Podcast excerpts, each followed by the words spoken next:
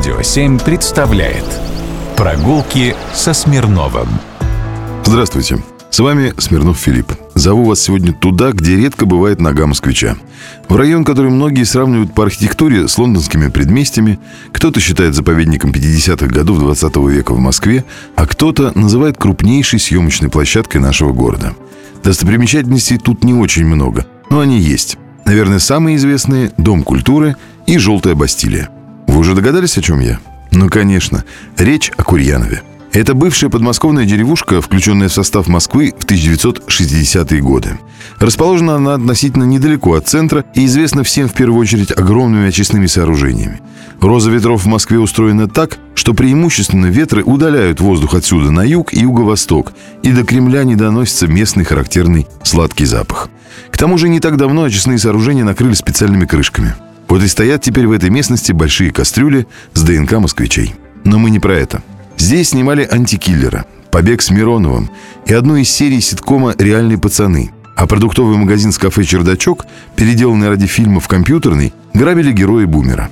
По этим улицам бродил сам Харрисон Форд в одной из завершающих сцен драмы о советских подводниках К-19.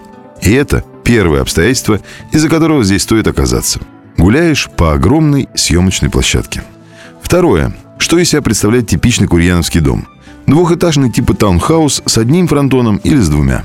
В первом варианте внутри 4 квартиры, во втором 6 или 8.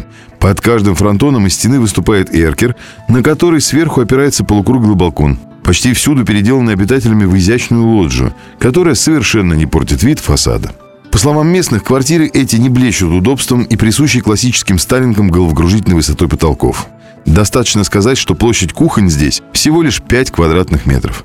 Но говорят, что отдельные преуспевшие курьяновцы стали выкупать таунхаусы в полную свою собственность и перестраивают их изнутри в настоящие особняки.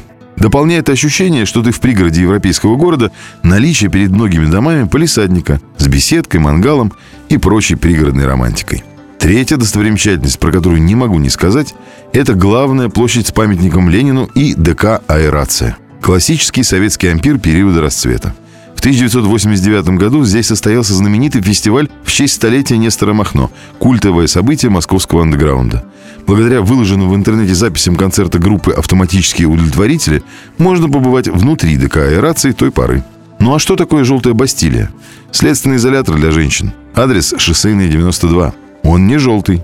Какой? Съездите, посмотрите, расскажете.